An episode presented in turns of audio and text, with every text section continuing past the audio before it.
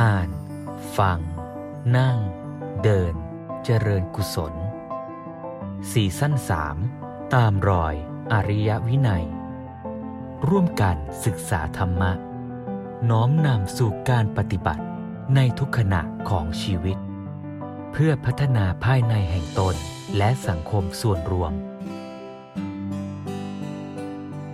ธรรมบรรยายที่จะฟังวันนี้ก็อยู่ในหัวข้อเรื่องเดียวกันกับ ชวนอ่านชวนทำเมื่อเช้า ชวนอ่านชวนทำเมื่อเช้าก็อ่านหนังสือนะเรื่องการศึกษากับเศรษฐกิจ ฝ่ายไหนจะรับใช้ฝ่ายไหน ซึ่งก็เป็นการพอดเทปมานี่แหละนะเมื่อเช้าก็ได้คุยในลักษณะว่าเป็นภาพสรุปนะในเนื้อหาสาระ บางช่วงบางตอนที่หยิบเอามาพูดคุยแลกเปลี่ยนกัน ส่วนในภาคค่ำวันนี้ก็ฟัง ฉบับ original เต็มๆเลยนะแล้วก็ลองชวนกันตั้งคำถามว่าการศึกษากับเศรษฐกิจฝ่ายไหนจะรับใช้ฝ่ายไหน หรือถ้าจะชวนขยายคำถามนี้อีกสักหน่อยก็คือว่า เรากำลังจะทำอะไรไปเพื่ออะไรกันแน่ เรากำลังจะเรียนหนังสือเพื่อไปหาเงิน เพื่อจะหาเงินไป หาซื้อปัจจัยสี่มาหาเลี้ยงชีวิต หรือเรากำลังจะหาเลี้ยงชีวิต เพื่อให้เอื้อต่อการศึกษา หรือมันอาจจะทำทั้งคู่อะ แล้วมันก็วนเป็นปัจจัยซึ่งกันและกัน เรียนมีความรู้มีความรู้ก็ไปหาเงิน หาเงินก็ซื้ออาหารกิน ซื้ออาหารกินเพื่ออะไรก็เพื่อที่จะได้มาศึกษาให้มันละเอียดลึกซึ้ง ต่อไปนะเพราะฉะนั้นก็ มันก็จะพัฒนาไปเรื่อยๆ แต่ถ้าเกิดวงจรมันขาดอะ คือเราศึกษาหาความรู้เพื่อที่จะไปหาเงิน หาเงินเพื่อจะไปซื้อข้าว หาเงินเพื่อจะไปซื้อรถ หาเงินอีกเพื่อจะไปซื้อโทรศัพท์หรูๆหาเงินอีกเพื่อจะไปหาเงินอีกเพื่อจะไปทำนู่นทำนั่นทำนี่ แล้วมันไปทางเดียวเลยอะ มันไม่ย้อนกลับมาว่าไอ้ที่มีทั้งหมดนั้นเนี่ยเพื่อจะมา ศึกษาพัฒนาชีวิต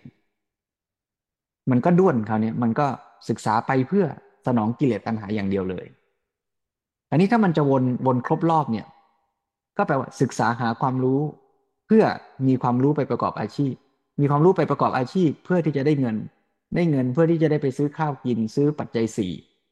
มีชีวิตมีคุณภาพชีวิตที่ดี เพื่อก็จะได้มาเรียนรู้เพิ่ม แล้วก็ทำงานเก่งขึ้นทำงานเก่งขึ้นก็หาเงินเยอะขึ้น หาเงินได้เยอะขึ้นก็ไปทำประโยชน์ ทั้งคุณภาพชีวิตตัวเองทั้งช่วยเหลือผู้อื่นได้มากขึ้น แล้วก็มาเรียนวิชาความรู้เพิ่มอีกทำงานเพิ่มอีกเอออย่างนี้ดียังก็ฟังดูดีกว่าแบบแรก ดีกว่าแบบไปขาเดียวแล้วมันไม่กลับมาใช่ไหมแต่ว่าลองดูดีๆนะ ถ้าวงนี้มันวนอยู่แค่นี้อีกอะ่ะ สุดท้ายไอ้การศึกษาทั้งหมดมันก็เป็นไปเพียงเพื่อหาเงินอยู่ดีนะ แต่หาเงินได้เยอะขึ้น พอวนหลายรอบมันก็ยิ่งเก่งขึ้น เก่งขึ้นก็หาเงินได้เยอะขึ้น หาเงินได้เยอะขึ้นก็ยิ่งไปเรียนไปพัฒนา มีประสบการณ์ชีวิตไอ้คำว่าไปเรียนนี่ไม่จำเป็นต้องไปเทคคอร์สอย่างเดียวนะ การศึกษานี่มันอาจจะเกิดขึ้นในประสบการณ์ชีวิตในการทำงานในอะไรก็ได้หมด แต่ว่าวงนี้ก็ยังไม่จบอยู่นะ คือหมายความว่า มันก็ยังวนอยู่แค่ในตัวมันอะแสดงว่ามันยังมีอะไรขาดอยู่นะ ราะถ้ามันวนอยู่แค่นี้แสดงว่าชีวิตเราที่เราศึกษาเรียนรู้ไปก็เพื่อทำงานหาเงินหาเงิน ก็เพื่อมาเรียนเรียนเพื่อทำงานหาเงิน มันก็ยังวนอยู่แค่นี้ แต่ถ้าเราชวนกันดูต่อว่าไอ้การศึกษาเนี่ย มันไม่ใช่เพียงเพื่อแค่ประกอบอาชีพนะ แต่การศึกษาเนี่ยมันต้องมาพัฒนาตัวชีวิต และพัฒนาสังคมได้ด้วยทำยังไงให้การศึกษานั้นพัฒนาตัวชีวิต ให้ชีวิตเองเนี่ยมีการเข้าใจตัวมันเอง พัฒนาคุณภาพของชีวิต ทั้งในแง่ความเป็นอยู่ ทั้งในแง่จิตใจ ทั้งในแง่ปัญญาที่จะรู้เข้าใจชีวิตและโลก เมื่อเข้าใจมากขึ้น ชัดขึ้น ถูกตรงมากขึ้น วิชาความรู้วิชาชีพที่มี ก็จะถูกเอาไปใช้ในทางที่ดีงาม ถูกต้องเป็นประโยชน์ยิ่งขึ้นด้วยไอความรู้ทั้งวิชาชีวิตวิชาชีพมันก็จะพาให้ ทั้งตัวเราทั้งสังคมพัฒนาเกื้อกูลไป พอพัฒนาเกื้อกูลไปดี มันก็ทำให้ปัจจัยสี่ทั้งในแง่ของตัวเราเองหาเงิน มาซื้อมากินก็ได้เต็มที่ด้วย แล้วเราก็พัฒนาสังคมให้เกิดระบบสังคมที่ดีงาม ไม่ต้องแข่งแย่งแข่งขัน กดขี่กัน เราก็ดีขึ้นสังคมก็ดีขึ้น แล้วที่ดีขึ้นเนี่ยก็ไม่ใช่จบอีกนะ ที่เราจัดสรรปัจจัยสี่ให้ตัวเราดี เราสร้างระบบสังคมให้ดี ให้มีระบบกฎหมายที่ดี ให้มีระบบการแบ่งสรรทรัพยากรที่ดี หลวงพ่อสมเด็จก็เน้นย้ำอยู่ว่าไอ้ทั้งหมดที่จัดให้ดี ก็ไม่ใช่เพียงเพื่อแค่นั้น แต่ต้องให้มันดีเพื่อไปสู่เป้าหมายที่แท้จริงก็คือ การที่จะทำให้ชีวิตและสังคมดีหรือเอาให้ชัดคือคือเป้าหมายสูงสุดเลยคือทำให้สังคมดีอะเหมือนตอนที่พระพุทธเจ้าส่งสาวกหกสิบรูปแรกไปใช่ไหมโยมเพื่อจะทำให้ ผู้คนทั้งหลายมีความสุขเธอทั้งหลายจงไปเพื่อให้พหูชน อยู่กันเป็นสุขหมดทุกดับทุกแต่พหูชนทั้งหลายจะดับทุกได้ก็ต้องทำแต่ละบุคคลแต่ละบุคคลให้มีคุณภาพให้ดับทุกได้ เพราะฉะนั้นเราก็จะต้องมาตั้งคำถามหาคำตอบกันให้ชัดแล้วว่า การศึกษา กับเศรษฐกิจในความหมายว่า การจัดสรรทรัพยากรการหาปัจจัยสี่มาเลี้ยงชีวิต มาเลี้ยงดูสังคม เรากำลังจะทำอะไรไปเพื่ออะไรก็ชวนโยมได้ฟังธรรมะร่วมกัน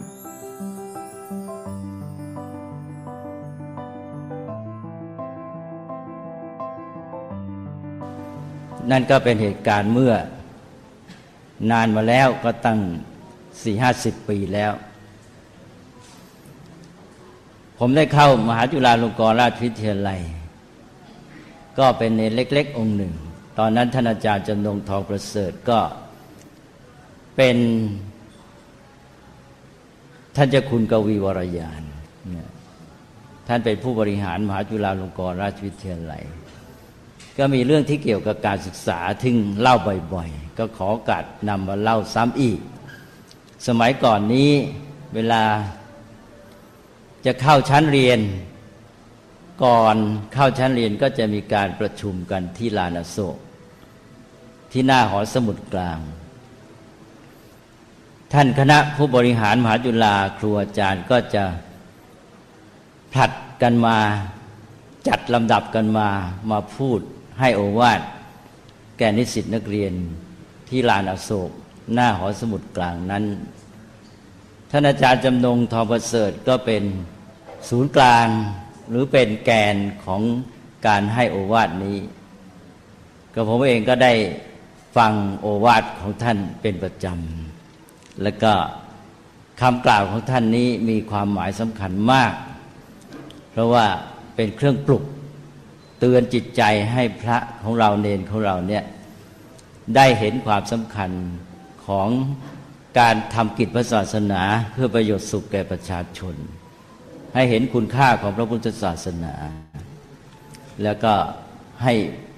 สำนึกในหน้าที่ที่จะออกไปทำประโยชน์ แก่ประชาชนในการนำธรรมะไปเผยแผ่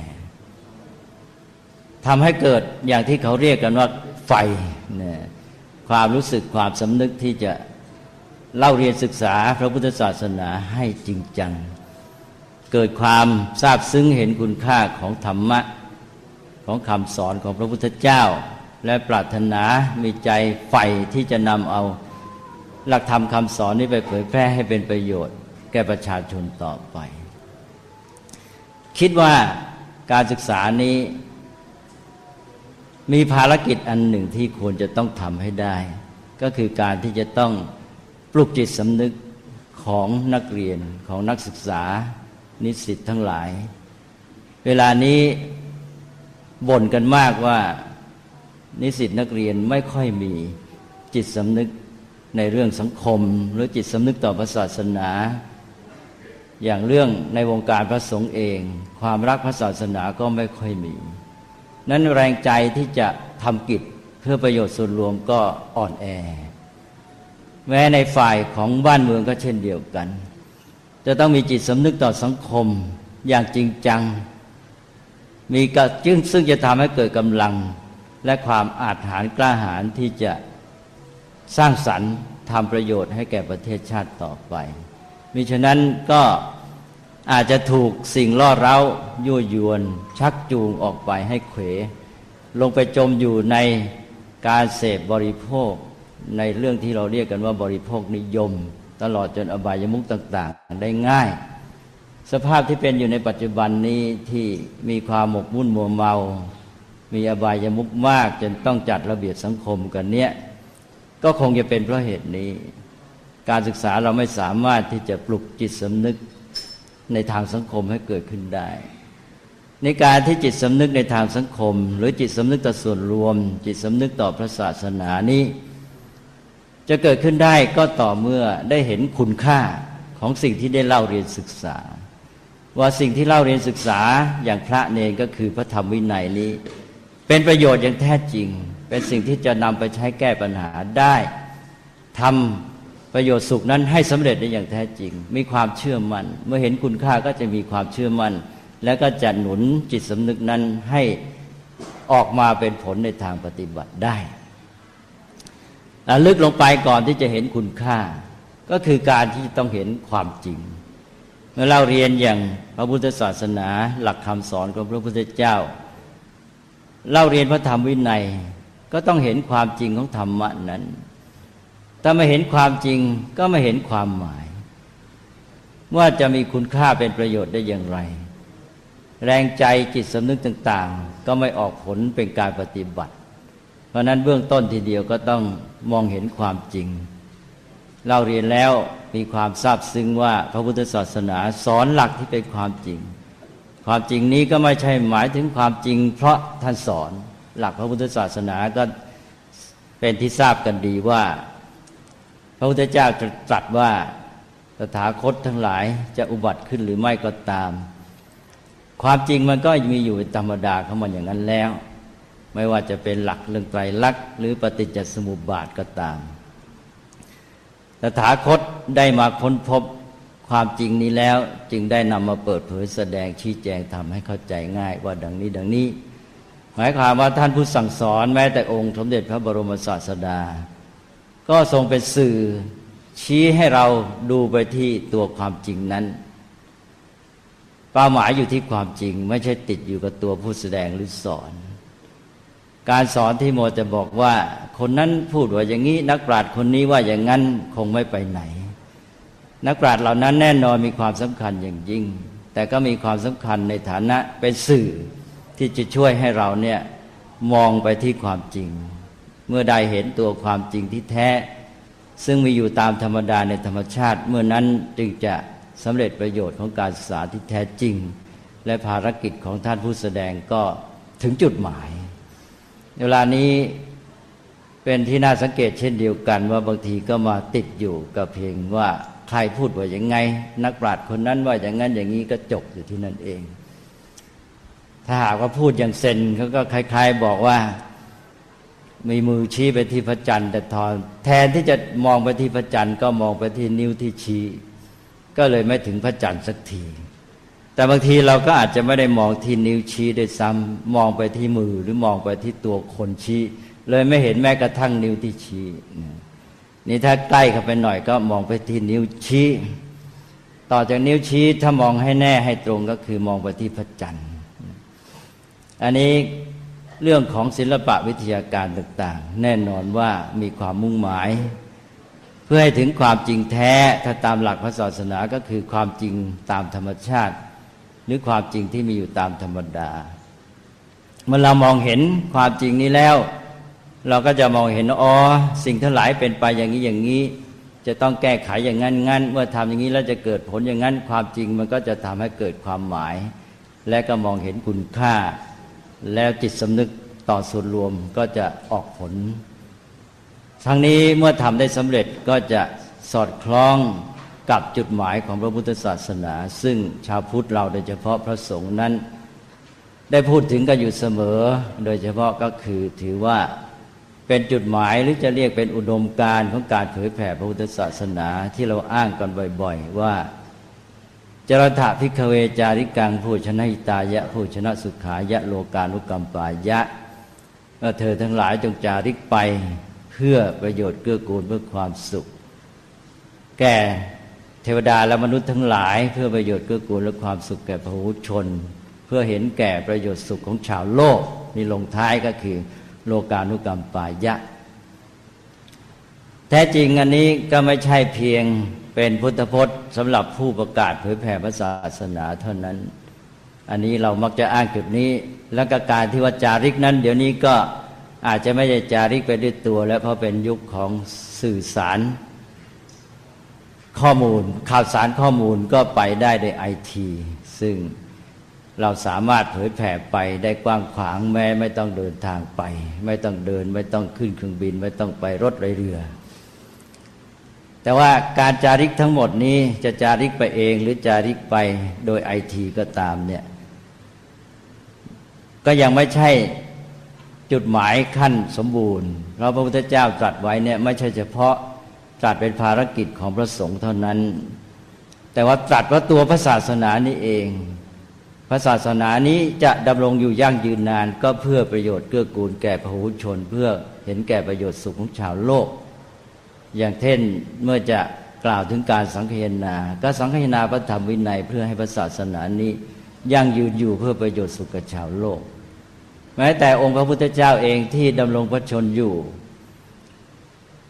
าษารีบุตรปรารบเรื่องนี้ตอนที่พระอานนท์ได้กล่าวขึ้นมา ถามว่าถ้าหากว่าองค์พระสัมมาสัมพุทธเจ้า มีอันเป็นอะไรไปเนี่ยท่านจะว่าอย่างไร พระสารีบุตรก็ได้กล่าวตอบว่า ก็ต้องรู้ตามความเป็นจริง แต่ว่าท่านก็จะเห็นว่าถ้าหากว่าองค์มหาบุรุษจะดำรงอยู่ ยั่งยืนนานก็จะเป็นไปเพื่อประโยชน์สุข แก่พหุชนและเพื่อเห็นแก่เพื่อประโยชน์สุขแก่ชาวโลก ก็หมายความว่าพระพุทธศาสนาทั้งหมด องค์พระบรมศาสดาการทำงานพระศาสนาของเราทั้งหมดเนี่ยมีวัตถุประสงค์ที่แท้จริงก็อยู่ที่นี่เอง ก็คือการบำเพ็ญประโยชน์สุขแก่ชาวโลก อันนี้เป็นจุดหมายของพระพุทธศาสนา เป็นจุดหมายในระดับที่เป้าหมายขั้นปลาย ซึ่งเป็น จุดหมายเพื่อส่วนรวม นี้จะมีจุดหมายที่จะมาสนองรับเป็นฐานให้กับจุดหมายนี้อีกขั้นหนึ่ง ก็คือจุดหมายขั้นบุคคล จุดหมายของบุคคลนั้น แต่ละชีวิตแต่ละบุคคล ก็คือนิพพาน จุดหมายแห่งนิพพานของบุคคลนี้ก็จะไปสัมพันธ์กับจุดหมายการบำเพ็ญประโยชน์สุขเพื่อชาวโลก ราะผู้ใดไม่นิพพานผู้นั้นไม่สามารถจะบำเพ็ญประโยชน์สุขแก่ชาวโลกได้เต็มที่ เป็นธรรมดาว่ามนุษย์เมื่อยังมีกิเลสก็ยังมีอะไรต้องทำเพื่อตน อย่างน้อยก็คือการที่จะมีความสุขเพื่อตน แต่ท่านผู้ใดนิพพานก็คือดับหมดแล้ว ไม่มีอะไรต้องทำเพื่อตัวอีก เต็มอิ่มมีความสุขเป็นคุณสมบัติประจำตัว แม้แต่ความสุขก็เป็นคุณสมบัติประจำตัว แล้วไม่ต้องหาความสุขไม่ต้องทำอะไรเพื่อตัวเองอีก บุคคลที่นิพพานดับได้แม้กระทั่งเรื่องตัวตน เพราะไม่มีตัวตนทุ่งยึดถือมีความสุขเต็มเปี่ยมบริบูรณ์แล้ว ท่านผู้เช่นนี้แหละ จึงจะเป็นผู้พร้อมที่จะบำเพ็ญประโยชน์สุขเพื่อชาวโลกได้เต็มที่ คตินี้ก็เป็นเรื่องสำคัญที่ว่าจุดหมายของพระพุทธศาสนาที่เป็นสองขั้น คือจุดหมายเพื่อตัวบุคคลกับจุดหมายเพื่อส่วนรวมเนี่ยรับกันอยู่ และสอดคล้องหนุนซึ่งกันและกัน เราจะต้องเน้นย้ำเรื่องหลักการนี้ เมื่อพระพุทธเจ้าส่งภาษาวกไปประกาศพระศาสนาครั้งแรกล้วนแต่เป็นพระอรหันต์ทั้งสิ้น พระองค์ก็ตรัสว่าทุกท่านที่อยู่ในที่นี้ทั้งพระองค์เองด้วย ล้วนแต่เป็นผู้พ้นแล้วจากบ่วง ทั้งที่เป็นของทิพย์และของมนุษย์ อันนี้ก็คือว่านิพพานหมดแล้ว ไม่มีตัวตนที่จะไปติดข้องอะไรทั้งสิ้น เป็นอิสระโดยสมบูรณ์ดังนั้นก็ต่อจากนี้ก็เป็นอิสระเสรีแล้วก็ไปเพื่อชาวโลกได้เต็มที่นั้นการศึกษาเนี่ยจึงต้องทำได้ทั้งสองขั้น คือการศึกษาที่จะทำให้คนนิพพาน แล้วเขาจะได้ทำเพื่อประโยชน์สุขกับชาวโลกได้โดยสมบูรณ์ ทั้งสองอย่างนี้รับกัน ถ้าการศึกษาไม่สามารถทำให้สำเร็จวัตถุประสงค์สองอย่างนี้ โดยเฉพาะขั้นแรกเนี่ยกิเลสไม่น้อยลงเนี่ยมันจะทำประโยชน์สุขแก่สังคม แก่ส่วนรวมแก่โลกเป็นเป็นไปได้ยาก เวลานี้ก็เป็นเรื่องที่เรามาถึงระยะของวิกฤตการณ์ต่าง ๆ วิกฤตการณ์ทางเศรษฐกิจ วิกฤตการณ์ทางสังคม แล้ววิกฤตการณ์ขณะนี้ก็เป็นถึงระดับโลก ตอนที่เกิดสงครามที่อัฟกานิสถาน ประเทศสหรัฐอเมริกาก็บอกว่านี่ตอนนี้ เกิดสงครามชนิดใหม่แหละเป็นนิวคายออฟวอร์สงครามชนิดใหม่นี้ ก็มาอยู่ในยุคที่เพิ่งเกิดนิวอีคอนมีเศรษฐกิจแบบใหม่ ก็เป็นเรื่องที่เราจะต้องเตรียมรับสถานการณ์ในการที่ว่าถ้าเรามีจุดมุ่งหมายที่จะบำเพ็ญประโยชน์สุขกับชาวโลก ทำให้โลกนี้มีสันติสุข ก็จะต้องแก้ไขสถานการณ์เหล่านี้ ไม่ใช่เป็นเรื่องที่เพียงตื่นเต้นแล้วก็ผ่านไป สิ่งเหล่านี้ก็คือสิ่งที่คุกคามต่อสันติสุข ความอยู่ร่มเย็นของชาวโลกนั่นเองนี่อีคอนมีมาดีหรือเปล่า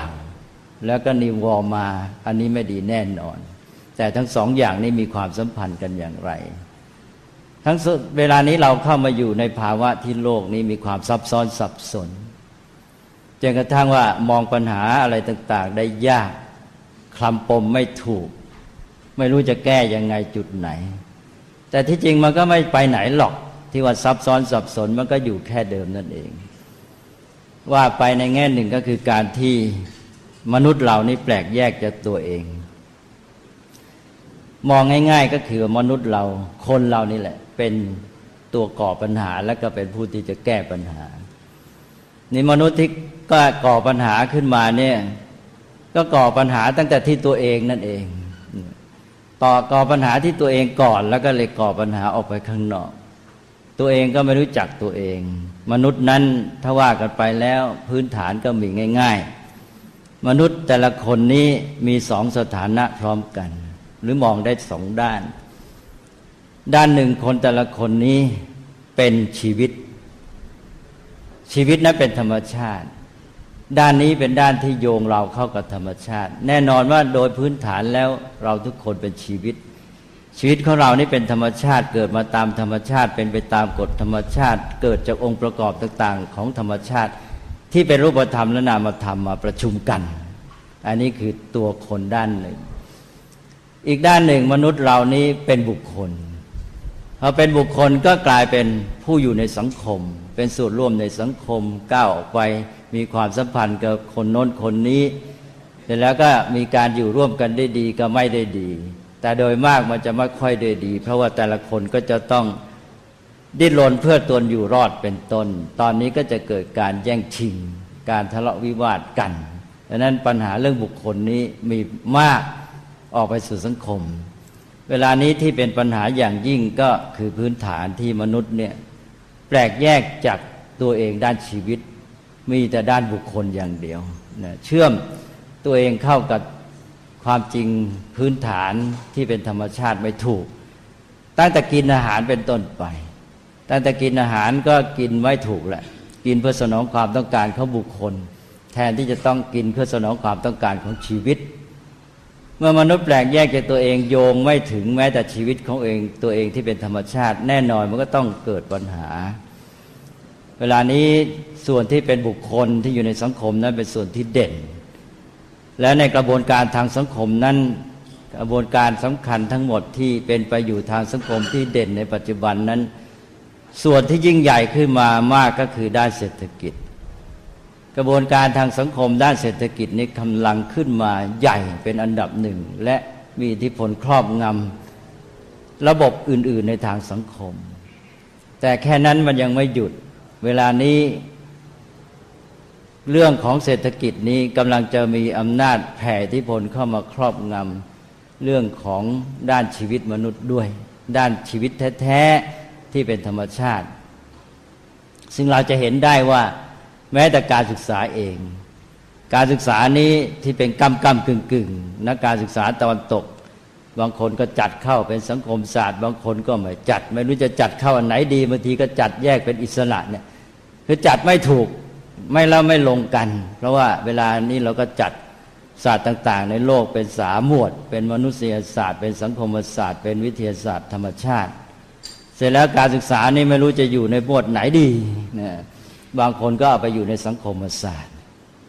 อันนี้การศึกษานั้นแน่นอนว่ามันเป็นเรื่องของชีวิต เป็นเรื่องพื้นฐาน ถ้าว่าในทางศาสนาก็คือคนเราเนี่ยต้องมีชีวิตอยู่ เมื่อชีวิตมีอยู่เป็นไป เราก็ดำเนินชีวิตก้าวไปก้าวไปก็คือจะเป็นอยู่ดำเนินไป และเราก็ต้องเจอสถานการณ์ใหม่ประสบการณ์ใหม่ ๆ ซึ่งเราจะต้องปรับตัวจะต้องเรียนรู้จะต้องพัฒนาชีวิตนั้น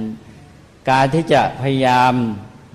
ดำรงชีวิตอยู่ด้วยดีแม้ แต่ให้เป็นไปได้ดีดีในสถานการณ์นั้น ๆ หรือประสบการณ์นั้นๆเนี่ยก็คือการศึกษานั่นเอง เพราะนั้นเรามีชีวิตอยู่เราก็มีการศึกษาตลอดเวลา เพราะฉะนั้นพระพุทธศาสนานี้จึงให้ความสำคัญว่าชีวิตกับการศึกษาเป็นอันเดียวกัน แต่หมายถึงว่าเป็นการศึกษ เป็นชีวิตที่ดี แต่เป็นชีวิตที่ไม่พยายามปรับตัว ไม่พยายามเรียนรู้ไม่พยายามที่จะดำเนินไปให้บรรลุจุดหมายที่สูงขึ้นไปได้เนี่ยมันก็สักแต่ว่ามีลมหายใจ ถ้าเรียกความเป็นอยู่ของมนุษย์ที่สักแต่ว่ามีลมหายใจว่าผ่าน คนผ่านก็คือคนที่เป็นอยู่สักแต่ว่ามีลมหายใจ ถ้าไม่เป็นอยู่แบบพาน ไม่เป็นอยู่สักแต่ว่ามีเพียงลมหายใจ ก็ต้องมีการศึกษา การศึกษาก็คือการที่พยายามอยู่ให้ดีพยายามที่จะรับประสบการณ์ให้ได้ผล มีการเรียนรู้จะอยู่ไงให้รอด จะปฏิบัติต่อสถานการณ์นั้นอย่างไรจึงจะได้ผลดีเนี่ยนี่คือการศึกษาตลอดเวลาการศึกษาเป็นเรื่องชีวิตเวลานี้เราอาจจะมองข้ามไป เรามองการศึกษาในความหมายต่าง ๆ ซึ่งขณะนี้ว่า น่าเป็นห่วงว่าเศรษฐกิจที่มีอำนาจครอบงำเด่นในสังคมศาสตร์เนี่ยในด้านบุคคลที่อยู่ในสังคมกำลังจะก้าวเข้ามา มีอิทธิพลครอบงำแม้แต่การศึกษา เช่นว่าเรามีการมองมนุษย์เป็นทรัพยากร เอาเป็นทรัพยากรมนุษย์ นี่ก็เป็นการที่เริ่มที่เศรษฐกิจจะเอาการศึกษาเข้าไปเนี่ยเป็นเครื่องมือแหละ ก็หมายความว่าการศึกษานี้ต้องมาสนองรับใช้เศรษฐกิจนะมาพัฒนาคนเพื่อเดินฐานะเป็นทรัพยากรมนุษย์ มาเป็นเครื่องมือในการพัฒนาเศรษฐกิจ หรือกว้างไปก็พัฒนาสังคม อย่างนี้เป็นต้น หรือแม้แต่ว่ากว้างออกไปก็คือการไปเกี่ยวข้องกับธรรมชาติต่าง ๆ ซึ่งเศรษฐกิจนี้เป็นตัวนำนะก็มีกระบวนการอุตสาหกรรมมาเป็นเครื่องมือเป็นทางให้ เพื่อจุดหมายสนองจุดหมายทางเศรษฐกิจ อันนี้ก็ทำให้เกิดปัญหาก็คือการพัฒนาที่ไม่ยั่งยืน อย่างที่เราประสบกันอยู่ปัจจุบัน เพราะว่าเศรษฐกิจนี้ก้าวไปรุกรานแม้แต่ธรรมชาติ โดยทัศนะของการพิชิตธรรมชาติ เอาชนะธรรมชาติ เอาธรรมชาติมาเป็นวัตถุดิบเพื่อจะได้มาเข้าโรงงานอุตสาหกรรม มาทำผลิตภัณฑ์เพื่อเสพบริโภค สนองความต้องการของมนุษย์ในทางเศรษฐกิจ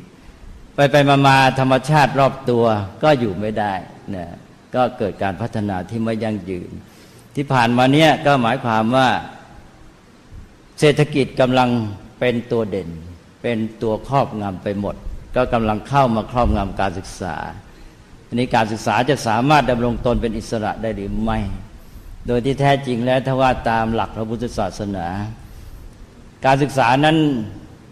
เราถือเศรษฐกิจเป็นปัจจัยเกื้อหนุน เกื้อหนุนการศึกษาอย่างไรก็คือเอาเศรษฐกิจมาเป็นปัจจัยเกื้อหนุนการพัฒนาชีวิต ก็คนจะอยู่ได้จะมีอยู่ชีวิตอยู่ดี จะมีการศึกษาพัฒนาได้งอกงาม ก็ต้องอาศัยเศรษฐกิจด้วย แต่ว่ามองเศรษฐกิจเป็นปัจจัยเกื้อหนุนแต่เวลานี้เศรษฐกิจจะมาเอาการศึกษาไปเป็นเครื่องมือนะก็จะไปเป็นผลิตเพื่อทรัพยากรของสังคมเป็นต้น ก็ต้องเป็นเรื่องที่ว่าจะต้องมาคิดกันให้มากว่าจะทำอย่างไร การศึกษาจะเป็นใหญ่หรือเศรษฐกิจจะเป็นใหญ่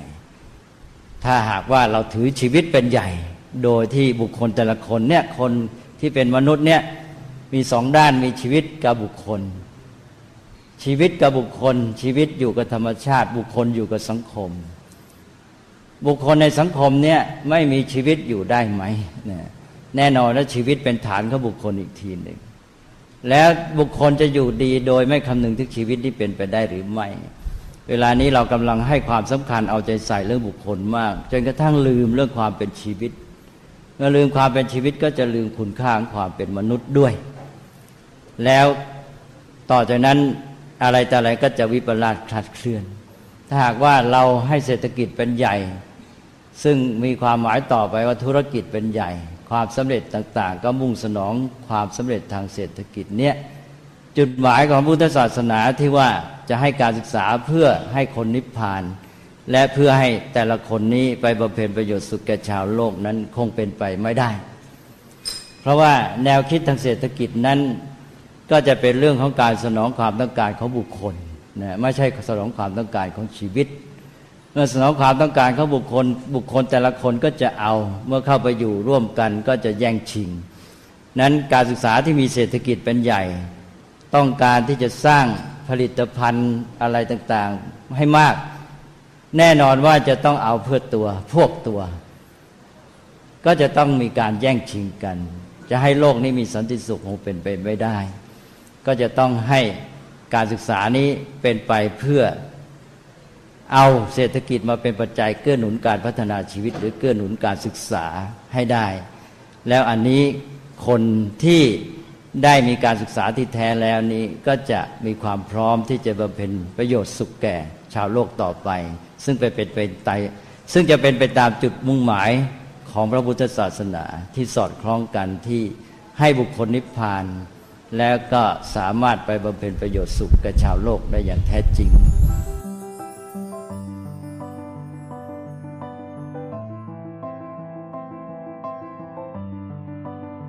ที่จบไปนั้นเป็นส่วนหนึ่งของธรรมบรรยาย เรื่องการศึกษากับเศรษฐกิจ ฝ่ายไหนจะรับใช้ฝ่ายไหน แสดงว่าการศึกษาที่แท้มุ่งเป้าหมายคือเพื่อนิพพาน แต่นิพพานไม่ได้แปลว่าหนีโลก คนนิพพาน ผู้ที่นิพพานคือผู้ที่มีความพร้อมในการที่จะทำการเพื่อโลก พุทธศาสนาไม่ได้สอนให้หนีโลก จะพัฒนาตนเองเพื่ออยู่กับโลกและเกื้อกูลโลกเพราะนั้นแสดงว่าการจัดสรรปัจจัยให้เรากินอิ่มมีความพร้อมมีปัจจัยสี่ก็เพื่อให้เราพร้อมที่จะศึกษา ศึกษาใช่ละส่วนหนึ่งก็เพื่อมาหาเลี้ยงชีวิต แต่กระแสหลักของการศึกษาน่าจะพาคนไปสู่ ความเป็นอริยบุคคล หรือถึงไม่ถึงความเป็นอริยบุคคล ก็ละลดกิเลส ให้เป็นกัลยาณปุถุชน เป็นสมาชิกของสังคมที่ดี แล้วก็ช่วยกันสร้างสรรค์สังคมที่ดีงามด้วย นี่คือเป้าหมายของการศึกษา เพราะฉะนั้นกลับมาถามตัวเราว่า แล้ววันนี้ท่านคิดว่าการจัดสรรปัจจัยในการดำรงชีวิตของเรา พียงพอที่จะเกื้อกูลต่อการศึกษาไหม มีอาหารกินอิ่ม มีที่นอนหลับสบาย มีสุขภาพพอไหว ถ้าเรามีปัจจัยเกื้อกูลเราจัดสรรได้ดีพอสมควรแล้ว อย่าลืม อย่าเผลอนะอ่า อย่าเผลอเอาเวลาที่เหลือไปมัวแต่ หาสิ่งเสพมาสนอง ตามที่ระบบธุรกิจ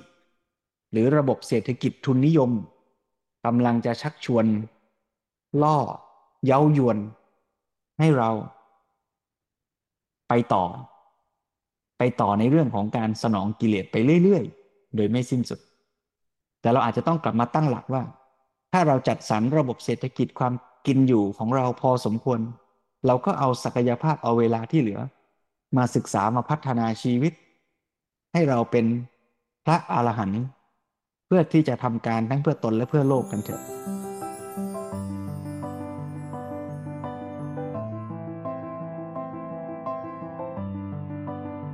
เอาตอนนี้เลยแหละโยม ที่นั่งอยู่ตอนนี้ท้องอิ่มพอไหวไหม ร่างกายสุขภาพพอไหวไหม ที่นั่ง ที่อาศัย ปลอดภัย น่าจะสบายปลอดภัย กว่าพระพุทธเจ้าสมัยพุทธกาลแน่นอน สมัยพระพุทธเจ้านั่งใต้ต้นไม้เนี่ยวันนี้เรามีมีห้องมีที่นั่ง อาจจะมีเครื่องปรับอากาศ สบายแล้วเพราะฉะนั้นถ้ามองโดยแง่เศรษฐกิจในแง่ปัจจัยการดำรงชีวิตก็เรียกว่า เรามีคุณภาพชีวิตที่ดีไม่น้อยทีเดียวละ่ะโอ้ถ้างั้นเรามาชวนกันว่า ถ้าเราจัดสรรปัจจัยชีวิตอย่างนี้ได้ดีพอสมควรแล้ว เรามาใช้เวลาชีวิตยี่สิบนาทีจากนี้ มาพัฒนาชีวิตร่วมกันพัฒนาชีวิต ไม่ใช่เพียงเพื่อให้มีความรู้ไปประกอบอาชีพ แต่พัฒนาชีวิตเพื่อเป็นพระนิพพาน เพื่อจะนิพพานเป็นพระอรหันต์เป็นพระอริยบุคคล เพื่อทำการเพื่อโลก เอาละงั้นเรามาฝึกละกิเลสกันดีกว่า มีสติรู้ตัว เมื่อไรที่เป็นอกุศล มีสติรู้ก็ตัดกระแสอกุศล กลับมาตั้งใจ ให้เป็นกุศล ตั้งเจตนาปรารถนาดี ต่อทุกผู้คนและทุกสรรพชีวิต ใครถนัดฝึกสมถกรรมฐาน ด้วยกรรมฐานอย่างใดอย่างหนึ่งก็เอาใครถนัดฝึกวิปัสสนากรรมฐาน ก็มาใช้เวลาช่วงนี้ ฝึกเจริญสติกำหนดรู้ รูปนามที่ปรากฏในแต่ละปัจจุบันขณะ ตามความเป็นจริง รู้แล้วก็ปล่อย ไม่ต้องไปยึดว่ามันจะต้องเป็นแบบที่เราต้องการ รู้ซื่อๆฝึกเจริญสติเจริญกุศลร่วมกันสักยี่สิบนาที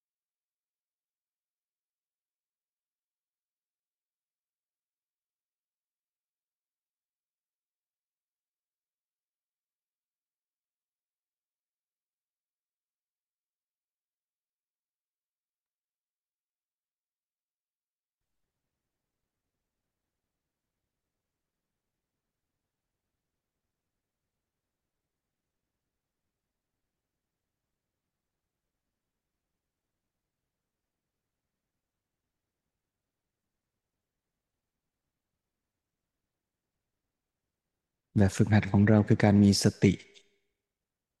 ระลึกรู้ อารมณ์กรรมฐาน ด้วยความไม่ประมาท การใส่ใจศึกษา ชีวิตในแต่ละขณะ ด้วยความไม่ประมาท ความหมายหนึ่งก็คือการไม่ปล่อยใจไปตามอำนาจกิเลสตัณหา ถ้าเราใช้ชีวิตโดยคิดว่า เอาเวลาไปแสวงหาความสุขมาสนองตาหูจมูกลิ้นกาย เราก็จะไม่ได้ศึกษาพัฒนาชีวิต หรือแม้แต่ในขณะที่เรากำลังนั่งเจริญกรรมฐานอยู่นี้ ถ้าเราปล่อยใจให้ไปตามอำนาจกิเลส ปล่อยใจว่าคิดฟุ้งไปสนุกดีเพลินดี ปล่อยใจให้ง่วงเหงาซึมเศร้า เราก็จะพลาดโอกาสที่จะศึกษาพัฒนาชีวิต เมื่อไรที่เรารู้ตัวว่าจิตใจเผลอ เผลอไปในอดีตไปในอนาคตด้วยอำนาจของกิเลสต่างๆ เมื่อระลึกรู้ตัวก็กลับมามีสติ ระลึกรู้ในอารมณ์กรรมฐานให้ต่อเนื่องเผลอไปก็เริ่มต้นใหม่ ตั้งใจใหม่ ใส่ใจ เอาใจใส่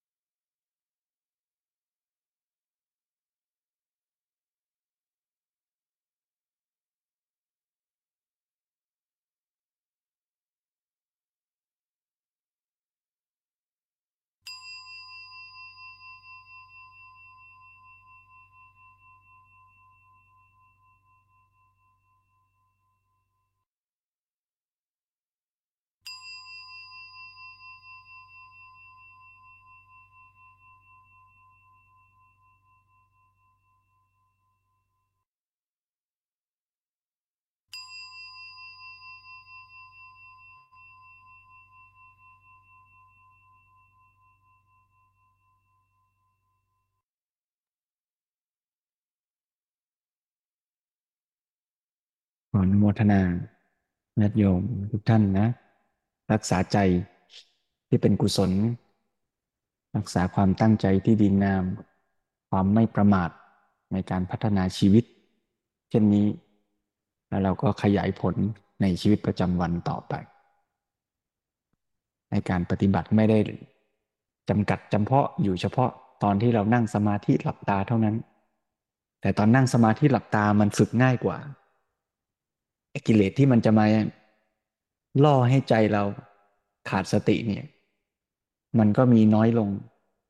น้อยลงนี่ไม่ได้แปลว่าน้อยนะ ก็ยังมากอยู่ก็ได้ แต่ว่าก็น้อยกว่าที่เราจะเปิดหูเปิดตา รับเอา เหยื่อล่ออื่น ๆ เข้ามาเยอะใช่ไหมโยมแล้วนั่งหลับตาเนี่ย อยู่ในที่สงบสงัดไอ้เครื่อง หรือสิ่งที่มันจะมา เร้าให้เรามีกิเลสเนี่ย มันก็น้อยลงไป แต่ถ้าเราลืมตามองดู